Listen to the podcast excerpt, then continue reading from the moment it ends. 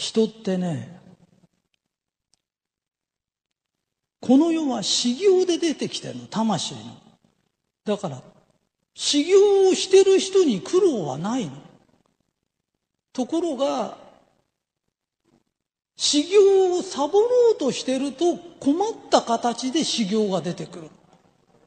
だから子供のことが心配で心配でってずっと言ってるよりも本当は子供を信じてるよとか、私にも人生があるようにお前にもあるよね。大体親って20年遅れたからね。言ってることも生きてる状子供と違うんだよね。信じてるよとか言っててあげて自分が魂を向上させてる人には問題は起きないんだよ。問題が起きないと向上しようとしないから起きるんだよ。だ俺困ったことって起きないもん。俺一回も病気したことないって言って誰も信じないんだよ。だってさっき病気したって言ったじゃない。そうじゃないんだよ。俺は病にかかったことはあるんだよ。だけど気にしたことはないんだよ。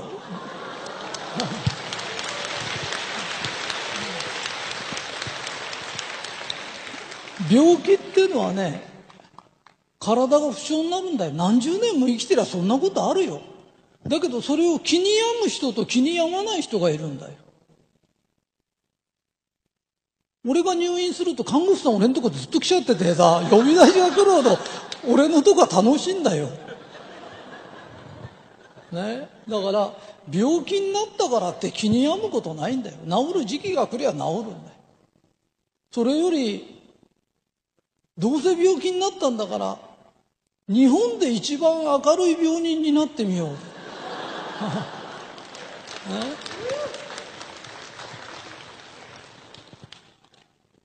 人間ってどこでも魂の修行ってできるよねって。で、魂の修行を一生懸命してると、いい方向に行っちゃうの。えー、今日は、かなり変わった話するよ、これから。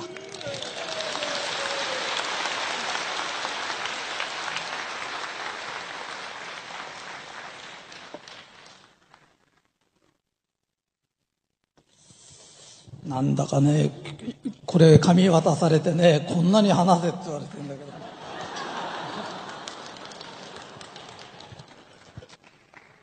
なんか忘れて話し損ねたら後で、花江ちゃん、後で聞いて。俺、話飛ばすところあるから。考えて話してないからね。いつもあの、俺の話って台本なしなの。一番困るのがあの話もう一回してって言われて覚えてないんだよね。えー、この話相当変です。だから聞きたくない人耳塞いでください。さっきなんかみんなの話聞いてて涙出ちゃったら鼻水が出ちゃって。あの相当変な話しますからおトイレ行っちゃってもいいです。ただどうしてもしなきゃならないわけがあるからするんです。私一番したくないんだよこの話。したくないけどしょうがないからするんだって。ひとりさんが相当な覚悟で喋ってると思って。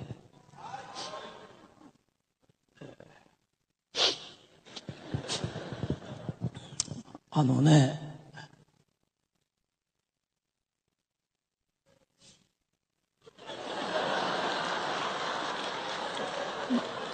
霊の声が聞こえるとかね。霊が見えるって人いるんだよ。で霊の話とかあんまりしたくねえんだけどしょうがないからするからね。あのね俺たちもいろんなしらめきってあるんだよ。だけど一秒に満たないようなしらめきなんだよ。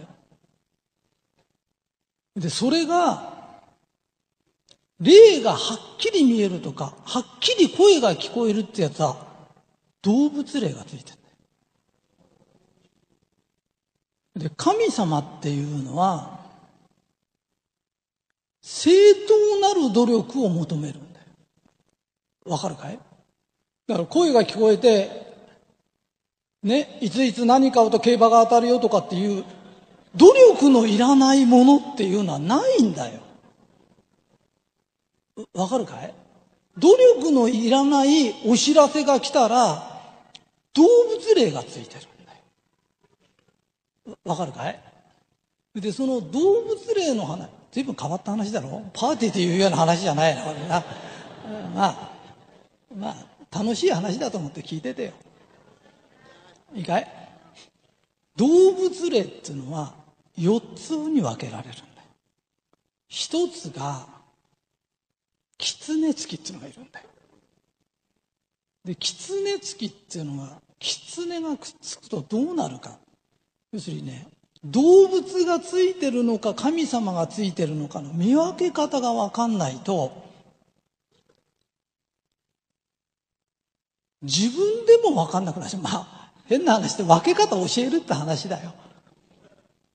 狐がつくとどうなるかっていうとね、あのね、狐の特徴ってね、小賢しいぐらいね、浅知恵使うんだよ。それでやたら浅知恵使って、むちゃくちゃ綺麗好きな。異常なぐらい綺麗好きな。ね。それで、動物霊のつくやつ、要するに動物霊の特徴ってのは、すっごいお天気屋なの。今日機嫌が良かと思ったら急に怒り出したね。あの、それがひどいの。で、よく俺が動物霊で狐がついてるって言うと、狐だと思う人がいるけど、狐じゃないんだよ。動物はたたらないんだよ。そんなこと言って、そんなんでたたったら牛なんか大変だよ、こんなに食われちゃってさ。牛だって豚だって相当たたっちゃうよ。ね、そう、そういうんじゃねえんだよ。人間っていうのはね、魂が体の中にいる時は肉体の宮というお宮に入ってんだよ。ところがこれが抜けた時に狐みたい性格だとオーラの形が狐のように見えるんだよ。で狐のようにおぼろげながら見えるんだよ。それ慣れてくるとずっと見てって見えるようになるんだよ。心眼つってじーって見てると何がついてるか分かるようになって。あとお知らせは心音って言うんだけどな。これが聞こえるようになってくる。で、聞こえないんですって聞こえない人はこんなもん聞く必要ないんだから、テレビでも見てないんだよな。別にそんなことはない必要ないよ。だけど見えなくても分かるようになる。これ狐ついてるぞ。あと蛇が多い。蛇付きっていうのがいるの。蛇つくとどうなるかというと、ともかく暗いの。暗いとこ行くの。それからジメジメしてるの、考え方が。で、やったら執念深いの。もうね、50年前にいじめられたことまでじーっとまた昨日のように話し出すんだよ。それね、狐付きの、じゃなくて蛇付きの特徴なの。だから蛇はね、もう子供のこと心配で心配でって。でも大丈夫だからこうやって信じなでも心配で心配でって。暗いの。でそういうのが蛇に疲れやすい人なで疲れるともっとすごくなってくる。あとタヌキ。タヌキって言われる。でタヌキに疲れるとタヌキはあんまり頭良くないの。でタヌキに疲れるとどうなるかっていうとね大して頭良くないんで人の腹ばっかし探ってんの。あの人こんなこと考えてんじゃないかよこうなのよとかって。わわかるかい？でそんなことばっかし言い出すの。でねタヌキやたら下品なの。笑い方からゆあの話す内容まで下品になってる。ね。わかるかい？あのね動物霊、動物霊って通称動物霊ってうんだよ。元は人間なんだよ。ね？それで、動物というのはどういうことですかっていうと、魂の向上をしようとしない人間なんだよ。人間だけは魂の向上をしようとするんだよ。動物は魂の向上をしようとしないんだよ。わかる？だから狐つきの人は勉強はするんだよ。でも魂の向上をしようとしないんだよ。どういうことかっていうと、一生懸命学問をするのはいいんだよ。大学行くのもいいんだよ。だけど、一生懸命勉強したら人の役に立とうとか考えるじゃん。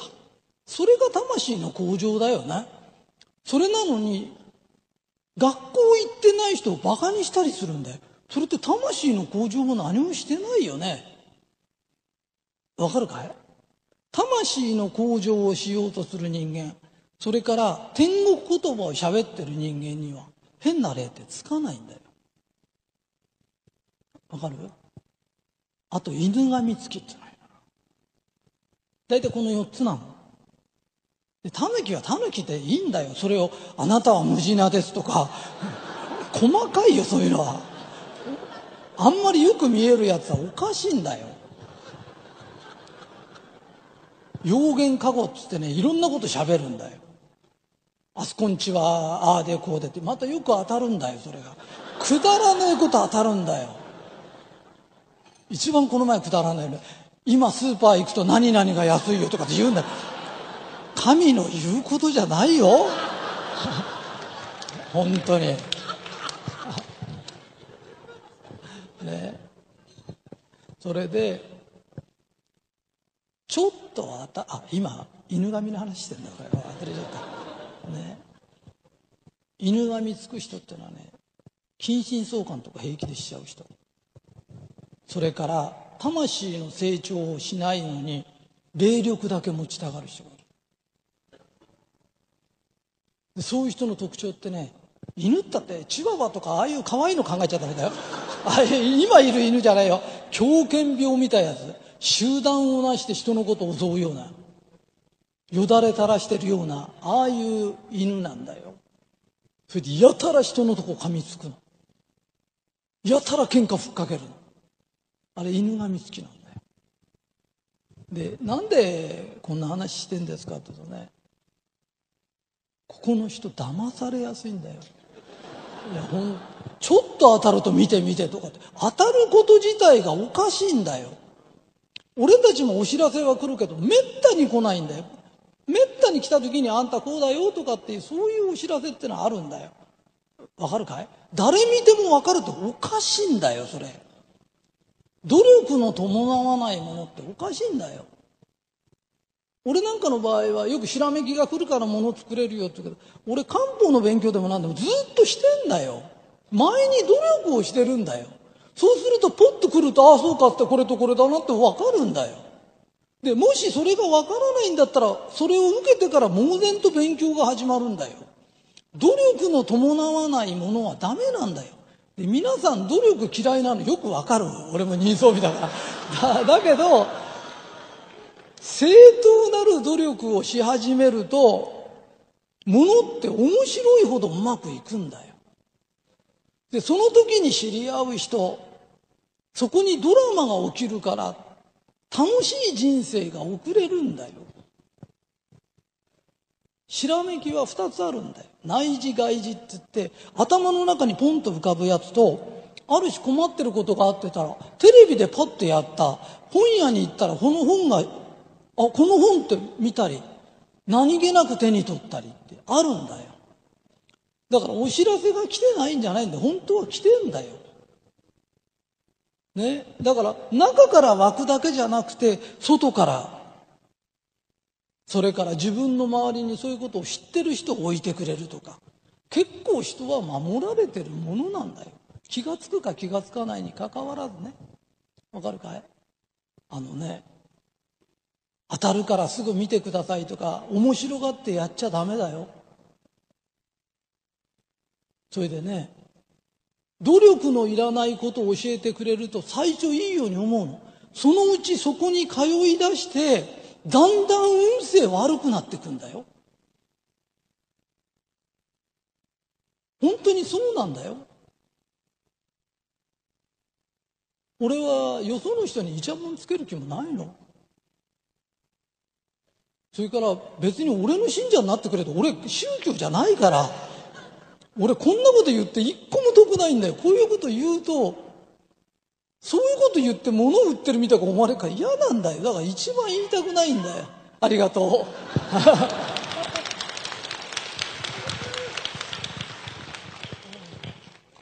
う。でもね今年からはそういうこと分かってじーっと見てもらじーっと見たらこいつタヌキついてる。だってついてる人いっぱいいるもん。ね。えー、そういう人に取り付くやつをね魔王っつ魔王もね大魔王と魔王って。ちょっと悪いやつとうんと悪いやつってわけだよな。えー、俺たち魂が抜けるじゃわかるかい？地獄って前ね暗くて冷たいとこっつったよね。と俺たち魂抜けた時その魂が暗い考えね？冷たい考えだったら勝手にそこの冷たいとこまで落ちてくんだよ。空気だってそうだろ？その人間が明るくてあったかかったらスーッと上に上がるじゃん。ね、裁判で閻魔大王が出てきてあなたはどういう刑でどんなこと言わなくたって勝手に落ちるんだよ。とね冷たいやつばっかしいるとこ行くんだよ。周りにいるやつは冷たいやつ無関心なやつ人をいじめるやつそういうやつしかいないんだよ。で勝手にいじめ合うとこを地獄って言うんだよ。青鬼が出てきてとか赤鬼が出てきてそんなもん出てこなくたっていいんだよ自分たちで勝手にいじめ合うんだから本当なんだよ自分の心が明るくて楽しかったらずっと上に上がるんだよ。わかるかい？たったこれだけのことなんだよ。で信じる人と信じない人いて俺信じないって信じてもらわなくたっていいの。いいや気が済むんだから。あとね人を脅かすのは悪魔だよ。覚えておきなよ。俺たちも条例することある。取ってあげることある。大魔王みたいのついてても取ってあげることあるんだよ。で取ってあげてもその人がびっくりしないように「あんた大魔王がついてましたよ」とか言っちゃダメだよ。あんた優しいから先祖がすがってきてんだよな。今取ってあげたからこれからはみんなを救うためにも明るい考えしてな。ってね。それをあなたはね大魔王がついてて霊媒体質だから時々聞かなくちゃいけませんよと脅かすようなこと言うのおかしいよ。神は脅かさないんだよ人を。俺いろんな人と会って毎日人に会った時にその人間の肩の荷が下りるように一生懸命喋るんだよ。肩のにしょばして返したってしょうがないじゃん。わかるかい？だからね人はね脅かす人見たらおかしいと思わなきゃダメだよそれと魔王だろうが大魔王だろうが闇の国の住人なんだよ闇なんてのはお日様が出たら一瞬に消えちゃうんだよ一瞬だよ闇と光は同居できないんだよ。で、常に光が勝つんだよ。お日様が出ててもここだけ夜ですとかそんなのはねえんだよ。だからみんなが明るい気持ちになればいいんだよ。それでいつも明るい気持ちで俺が行くとこが太陽が照るんだ。そういう気持ちでいる人間が3年に1回とか5年に1回今日は胸騒ぎがすっからあそこ行くのよそうってならいいよそりゃ合ってることもあるよのべつ幕なし心配ばっかりしてるようなやつが言ってることだから聞いちゃダメだよ。わかるかい？俺たちは自分で叱らなきゃいけないんだよ。今日だってこんなにすごいパーティーやってこの光みんな持って帰るんだよな。わかるかい？ね？人間ってさ勝手に限界作ってんだよ。人間ってね無限の創造物なんだよ。あのおおってみんな大きい声出してたろ？大きい声出すとね、自分の殻が破れるんだよ。自分はこういう人間だと思っちゃってんだよ。たまに、ふざけるなって思ってみるといいよ。ね。それと、神は正当なる努力を求めるんだよ。ここのホテルも正当に商売してこんだけの人の料理出すって大変なんだよ。黙々とやってんだよ。成功に手品みたいものはないんだよ。ひとりさんよくお知らせ来ていいですねって。お知らせが来たら一生懸命始め、努力が始まるんだよ。今年の終わりにこの話しなって言われたんだよ、神様に。俺は嫌だったんだよ、これ。だけど、分かってもらえなくてもいい。本当におかしな例つけてる人がいるの。それより、そういう人間に見てくださいとか、面白がって言っちゃダメだよ。ね。自分がしっかり太陽になって魂を向上させるの。魂の向上って別に宗教やれとかって言うんじゃない。滝に打たれるって言うんじゃないよ。滝に打たれ。俺も打たれたことあるけど、あれ気合だよ。えいやってやりゃいいんだよ。でしばらくすると寒いから出てくんだけど。えー、悟り開けました？開けないよ。冷たいなっていうのと、そのうち流木でも落ちてくんじゃないかとか。えー、修行で一番大変な修行は、座禅よりも滝に打たれるより。恵美子さんが、俺と付き合って三十何年、ひとりさんが否定的なことを言ったの一回も聞いたことない。いつも笑顔でいること、否定的なことを言わないこと、それを黙々と続けるの。日常の修行って毎日1年2年10年20年って続くの。で、これが本当の修行なの。だから、ここにいる人も今の例の話信じなくてもいいよ。面白い話聞いたな程度でいい。えー、ただね、明るい気持ちでいた方がいい。で、嫌なことはみんなあるの。俺もあるんだよ。ひとりさんは楽しいそうですね。嫌なことないでしょって。あるよって俺あるんだよ。わかるよねえがい会社だって日本中にあるんだよ。揉め事があれば全部俺のとこへ来るんだよ。と、聞くと同時に解決するんだよ、俺。時間がないんだよ。明日までに指示出さないかなんないんだよ。大変なことなんかあるんだよ。だけど俺が大変そうにしてたら姉さん心配する。俺がここで心配そうにしてたらみんな心配する。人に心配なんかかけちゃダメなの。嘘でもいいから笑ってりゃいいんだよ。そしたら神様が奇跡を起こしてくれるんだよ。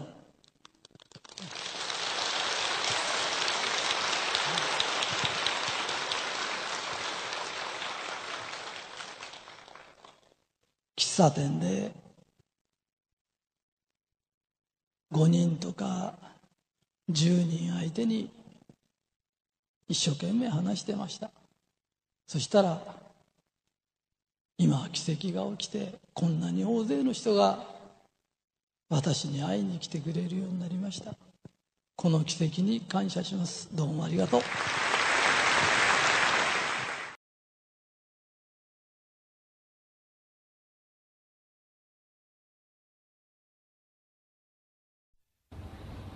はい、おはようございます。えー、ひとりさんの、えー、100回聞いてくださいの話です。で、今日の話は、えー、楽しくて、えー、難しくて、分かりづらくて、えー、100回聞いても分からない話をします。えー、分からないからって全然、あの、がっかりしないでくださいね。えそういう人は楽しい話だなと思って聞いててください。えー、人間は、えー、何度も何度も生まれ変わります。えー、それで、例えば、え、よく自分は親が勝手に産んだんだとかっていう人もいるんですけど、えほとんどの人は親を選んできます自分で。で大概どういう人を選ぶかっていうとこの親で幸せになれるっていう人を選びません。生まれてくる目的はほとんどの場合は自分の魂を磨く、えー、練るということです。えー、簡単に言うと試練っていうのがあってどんな人でも最低1個の試練は入れてきます。例えば大学を落っこちるとか突然病にかかるとかね、えー、そういうような試練を入れてきます、えー、命というのは上が人という字です。人は一度は叩かれるっていうふうに分析してください。だから一度は試練に遭いますよっていうことなんです。ところが試練に遭ってる時にものすごくその人は、えー、苦しんでるんですけど、え守護霊さんとか、それからその人の中にある本当の真我っていうのがあります。その真我とお話しすると、なんとですね、自分はどうしたらいいんだろうって言ってるのに、いえ、順調です。すごくうまくいってます、私の人生は。えー、それは苦しんでるように見えるけれど、自分の試練というのは、実は自分が決めてきたことなんです。だから自分が決めてきたことですから別に困った状態ではないんです。ひとりさんがよく困ったことは起こらないよっていうのは自分で決めてきたことを自分で順調にこなしてるだけだから何の問題もないんです。だから、えー、全然大丈夫だよっていうことですよね。それで例えば、えー、親は自分で選ぶんですけど実は仕事というのは仕事というものからその人が呼ばれるんです。で、呼ばれてってぴったりの人がぴったりのところへ行くんです。だからこの職場が気に入らないとか、えー、自分の転職は何でしょうとかって言うけど、えー、あなたが仕事を選ぶんではないんです。で、あなたは仕事に呼ばれていくんです。だから、つまんない職場だなとかと思ったら、もしかしたら自分はつまんない人間なんじゃないか。それから、つまんない職場でもしかしたら自分は、そのつまんない職場でですら、一生懸命やんない人なんじゃないか。そのつまんない仕事ですら、要するに、簡単な仕事ですら一生懸命やらないし人間なんじゃないか。全くなんかブツッとしてて面白くないな、ここの会社とか、面白いやつ一つもいないっていうより、あなたも面白くないからそこへ呼ばれたんじゃないか。だから人生変えたかったら自分が自分にぴったりの職場なんだ。ここは面白くない職場だな。しかしつまんないやつばっかしなんだな。って言ったらもしかしたら自分もつまんない人間なんじゃないかと思ってください。で、そこで修行します。だからよく、じゃあやめたらいいじゃないかって言うけど、えー、いや、やめるとどうのこうのやっていけないんですよっていう、いうような人もいるんだけど、今のあなたにちょうどいいっつって、ぐずぐずした職場で辞めることもできないあなたにちょうどいい職場なんだ。で、そこで学ぶことがあるんです。だから、すっと辞めちゃう人もいます。だけど、みんなが辞めた方がいいよって言っても辞めない人もいます。それは、そこでまだ学ぶことがあるんです。えー、こういうとおかしいんだけど、例えば、えー、健康のことでも何でもそうなんだけど、もう人に任せっきり、なんつうの、うんいくら体からのことだからってお医者さんに任せればいいって言ったって日常のね健康管理って自分でしなきゃならないじゃない。食べ物も何も全く変えようとしないで人に任せっきりだとすると具合が悪くなっちゃう人っていっぱいいるよねって。でそういう人は何学んでんですかって言うと今世は自分のことを人に任せっきりになるとどうなるかを学んでるの。だからあの人はいくら言っても学ばない人だっていうけど、そうじゃないんです。魂は絶対学んでるんです。だから借金だらけになっちゃって、いくら周りが止めても借金だらけになっちゃう人とかっているんだけど、そういう人って、経済のことを全く考えずに借金だらけになっちゃうとどう世の中どうなっちゃうんだろうかっていうことを、えー、学んでる人っているんですだから人は学ばない人はいないんだだからこの人見ててしかし学ばないで何もしない人だなっていうけど何もしないとどうなるかを学んでるんです。だから魂に聞いてみるとすごい順調です。だからすごい苦しみやなんかがある人もいてもそれも本当は順調なんです、えー、今世は自分は、えー、人間ってものすごい数生まれ変わりますからね。で今世は自分はすごい困難に挑戦してみたいんだっていう人もいます。でそういう人は自分は体の悪い人になって生まれてくるんだ。で体の悪い人っていうのは実は生まれながらにして体の悪い人っていうのは、えー、何百人かに一人何千人かに一人必ず出るんです。そうすると不思議なもんでそういう人っていうのはそういう人が生まれてもちゃんと面倒を見るような優しい人を選んでくるんです。だからあのよくそういう子が生まれたからってって自分をあのいじめちゃったり自分を責めちゃう人がいるけれどちゃんとそれはあの前世からの約束事できちっとそういうふうにして優しい心だから選ばれた。それからとんでもない強い魂が今世はこの困難に挑んでみたい。でその困難がものすごく辛いんですかっていう話になってくるとほとんどの魂というのは死んだ後になってきてもう一回地球に生まれたいってなぜかっていうと人間が魂を磨くことは実はものすごい楽しみなんです。でこんなの楽しくないって言ってるのは心の中の芯が潜在意識心の本当のあなたが言ってるんじゃなくて上辺の濁った魂の周りの濁りこれを我と言うんだけどこの我が言ってるんです。で本当はダイヤモンドみたくキラキラ輝きたいんです。だからよくキリストでもそうだしいろんな像を見ると上から降臨っていうのが出てますよね。パーって。あれがオーラなんです。で誰でも実はすごく大きいオーラがあるんだけどその真我という光に人間の真の姿は光ですからね。この光に我という汚れがついてるんです。でこのこれが薄くなれば薄くなるほどオーラって大きくなってくるんです。だからこのオーラを大きくしたくてしょうがないんです。だから何回生まれてもまた生まれてきたい、えー、だから途中でその自分で決めてきた試練なのにあの挫折して自殺しちゃう人がいます。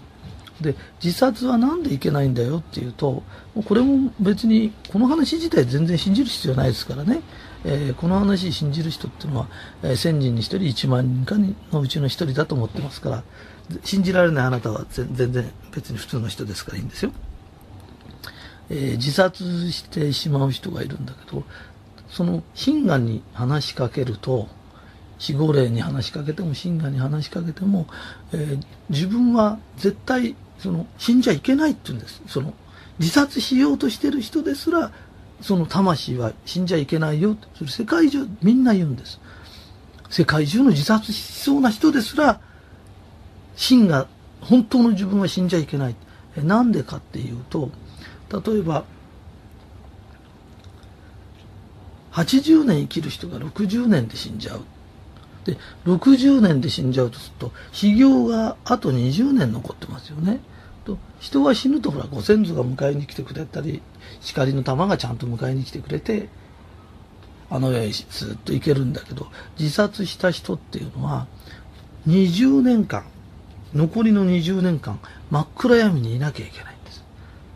で何にも学ばない状態というのがどういうのかをそこで学ぶんです。ただそれは無の世界なんです。無の世界何もない世界。そこに20年間いるんです。ただただ自殺今年しても来年生まれ変わっちゃう人もいるんです。そうするとなんだ1年しか暗闇になかったんですか？ってそうじゃないんです、えー、一旦死んで魂の世界に入ると夢が10秒しか見てなくても長い長い夢見たっていうそれって長い夢をちゃんと時間的に感じてるんです。だからたかだか1年でもものすごく長く20年分を十分感じることができるんです。だから自殺しちゃいけないよっていうようなあ話をします。だからこれはもうみんな共通で心の中では知ってます。だからこの話を聞いて俺はそういうの信じないとか理解できないって言ってもあなたの中にずっと奥の奥にいる人はちゃんとこの話を聞いてそうだそうだってうなずいてます。自分で決めてきたことだから本当はどんな試練でも自分に乗り越えられないものはないんです。で自分が乗り越えられる程度のもののしか起きないんだよっていうことを、えー、覚えておいてほしいです。それとあのじゃあこの試練っていうのを避ける方法があるんですか？それから軽く買わせるって言っちゃおかしいけどそういう方法があるんですか？っていうと、えー、それがありますから、えー、これを聞いてくれた方にプレゼントとして入れときます。それは人生の試練というのをキロっていうんです。その時に自分はあの時ダメになっちゃったっていう人とその時にあの時こういうふうにして自分は救われたんだとかあの時で人間魂が向上したんだとかっていうのがあります。でそれは実は人生の岐路っていうのは常にあるんです。でどういうことですかっていうと人間関係で魂を成長するようになってるから会う人は会う人が実は人生の岐路なんです。だからよく、えー、インドで修行しようが何に修行どこで修行しようが要はまた人間社会に戻ってきて人間と付き合うしかないんです。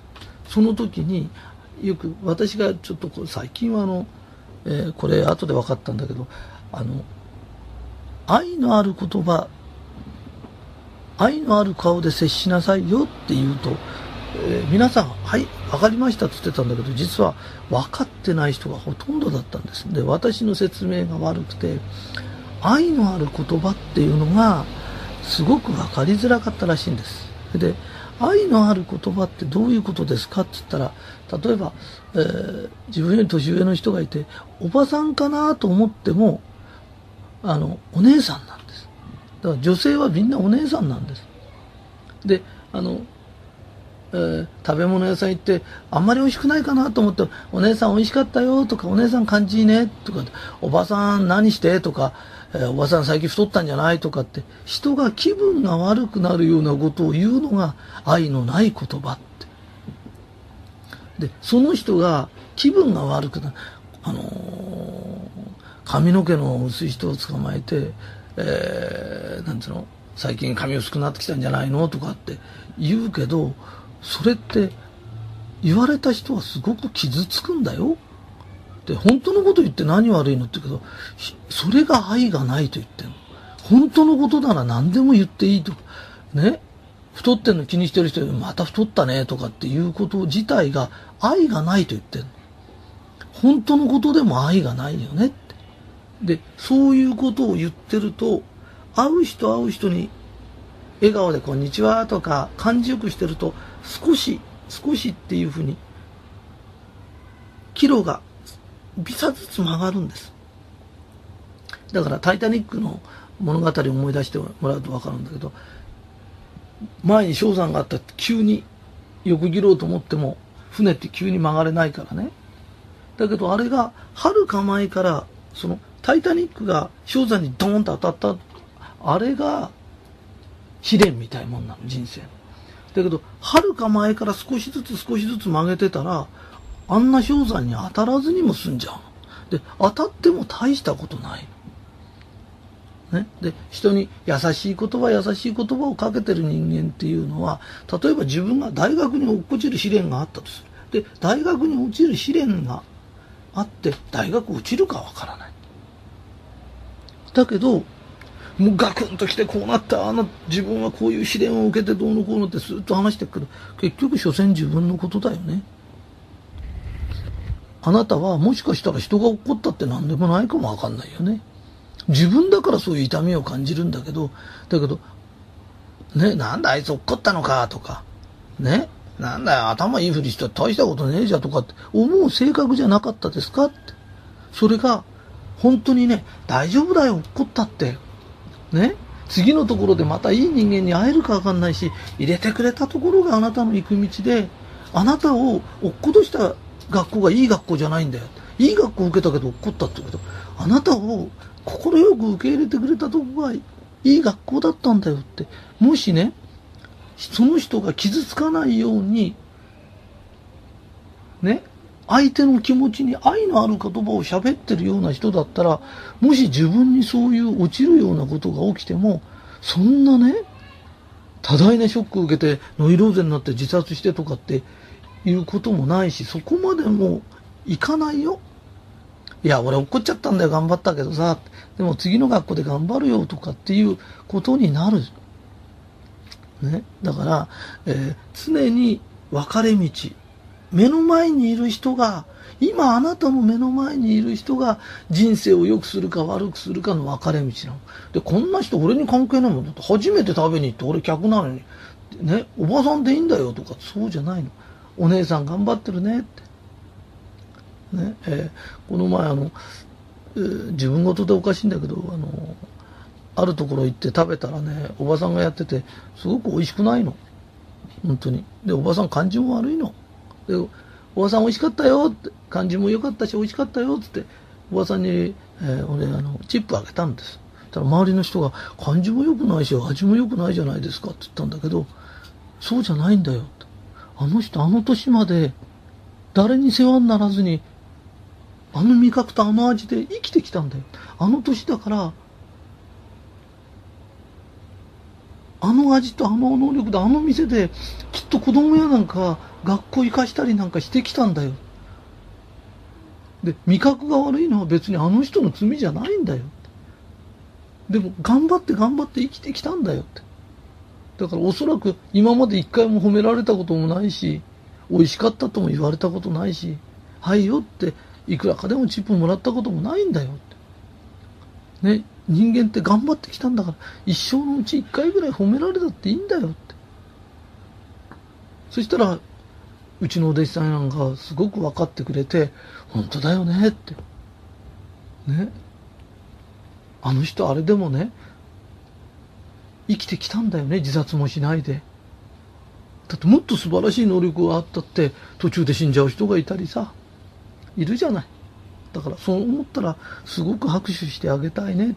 だから一人一人にどうあっても愛のある言葉が喋れたらその人には縁がないかかでも自分の中の真我と空から見てる神様はこの人間が何してるか知ってるの。だからいつもいつも自分の人に対して愛のある言葉をしゃべりこうやって曲がっていかなきゃいけないの。であのまれ、になんだけど、えー、霊感のある人とかそれから、えー、インドが好きだとかそういう修行する人の中によそのことを鼻にかけてえばっちゃったりする人がいたり、本当に鼻持ちならない人がいる。そういう人ってその能力が人生を悪くしてるんだよ。だから能力があるのはいけないの。だけど、あなたの態度が愛がある態度ですか？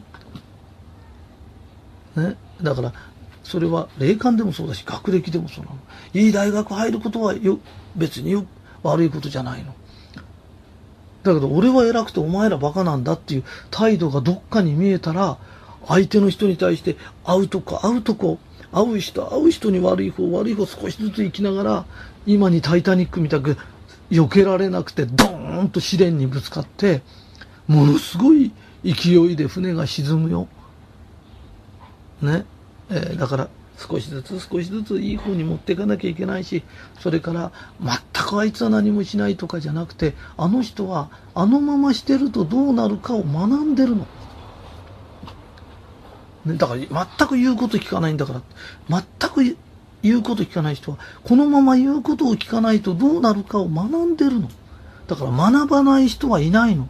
だからよく全くあの人は学ばない人なんだ。自分だけ学んでるように思うけど、それはあなた、学びが足りないよ。魂的に学ぶっていうのは、そういうことじゃないの。もう今世、来世、再来世。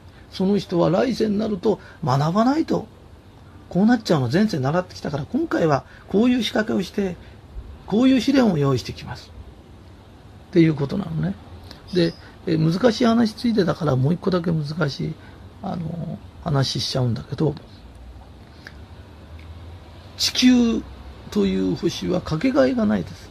でいろんな人は星に生まれたり何回も光と談話から、え、人間になって出てくるんだけど人間というものここの地球が一番楽しくて面白い星なんです。なんでかっていうと、他の星には、魂的に生きてるから、ものがないんです。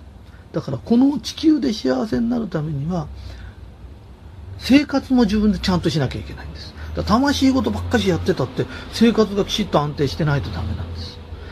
だから、な、大金持ちになる必要はないんだよ。だけど、きちっと食べて、きちっとみなりできるだけの生活をまずちゃんとしなきゃいけない。それと魂ごと、心の問題を幸せにならなきゃいけない。この二つをやらなきゃいけない星というのは、ここしかないんです。で、この地球には病もあります。死もあります。で、あ、病ってこういうことなのか。死ぬってこういうことなのか。でも、死んでも大丈夫です。魂がスーッと抜けるだけで、別に魂が死ぬわけじゃないんです。でも体の死というのもよくわかります。あ、こういうものなのか。ね。え、魂がファーッと抜けて天井から見てる。まだ嘘かと思ってたけど本当だったんだ。これも死ねばわかります。だから、もし今この話聞いてて全然わかんなくてもいいです。本当に死ねばわかります。人ってあの、えー、な、あと何十年かすると大概の人は死にます。あと何百年も生きる人ってほとんどいませんから。で、その魂が抜けて上から見てたとか、昔言ってたもんこれ本当だったんだなんていうことが実際にいくつも分かってきます。えー、この地球が何度も何度も地球に産ましてくださいっていうことは精神的な幸せと物質的な幸せねご飯をちゃんと食べられるとかね、えー必要以上にものすごいものを欲しがるとかそういうこと自体はそれは我なんだよ。だからあのだからといってものすごく貧しくていいんだとかってこれ両極端なのはダメだよ。ね。もうこじきんたくしてたって心さえ清ければいいんだとかっていうのはこの地球上の生き方ではないの。この地球上っていうのはある程度ちゃんとしたね雨露しのげるとこに住み人様が見て汚らしいと思うや思わないような身なりをし女性だとしたらね人が見て花と思えるような生き方をしねでそういうようなことを両方心がけていける大変だっていうのはあなたの我が言ってるの。真我はまた生まれたい。何度でも試練を作ってきても自分のことを磨きたい。ダイヤモンドの一面を削るように研磨するようにこの一面この一面って磨いて光り輝く自分をダイヤモンドにしたい。そしたらパーッと人間の体からオーラが飛び出してその人からその人に会いたくて仕方がないようなそういう試練を経ながら人間は神様に近づいていくんだよっていうね、えー、今日はあの珍しくものすごく、えー、難しい話です。それと、えー、千人に一人か万人に一人しか信じられない話です。えー、信じられない人は、えー、たまに変わったおとぎ話を聞いたなっていうふうにしてください。えー、この話はえー、おそらくわからない人は100回聞いても1000回聞いてもわかんないと思います。えー、楽しいおとぎ話だと思って100回聞いてください。ありがとうございます。はい、追伸です。えっ、と、この中でですね、えー、私が言い損ねてしまってることがあるんですけど、あの、霊感があるのがいけないって、あるのがいけないんじゃないんだよって、いろんな才能があるのはいいんです。ただ、その才能を、あの、人の役に立てるのがいいけど、その才能で、できない人を馬鹿にするようなことはいけないんだよ。だから、えー、いい学校入るのもいい、いい才能を持ってる、いい絵が甘いのもいい。だけど、できる人はできない人のために頑張るっていうことで、えー、できる人はできない人を馬鹿にしちゃ、運勢が悪くなるよ。要するに人生の分かれ道、いい方に行くと悪い方に行くっていう分かれ道ね。岐路って分かれ道っていう意味。だから、いい方に行くか悪い方に行くかっていう人生の常に分かれ道なんだよっていう、そのことを言ってます。だからそのことを、えー、あの、えー、訂正がありました。それと、もう一個だけ訂正があります。えー、この話非常に難しいのは、えー、証言して言わなきゃいけないんで、あの、まずいところのおばさんがいてってそのおばさんっていうのを証言しなくちゃいけないんですけど私が言ってる時は本当はあのちゃんと「お姉さん」って言ってるんだけど、えー、実際にこう言葉で喋ると使い分けなきゃいけないんで使い分け損ねてあそこで「はいこういうおばさんチップだよ」って言ってるけど私が言った時はちゃんと「お姉さん」って言ってます。あのー、なかなか、えー、うまく喋れないでごめんなさい。でも一生懸命やりました。ありがとうございます。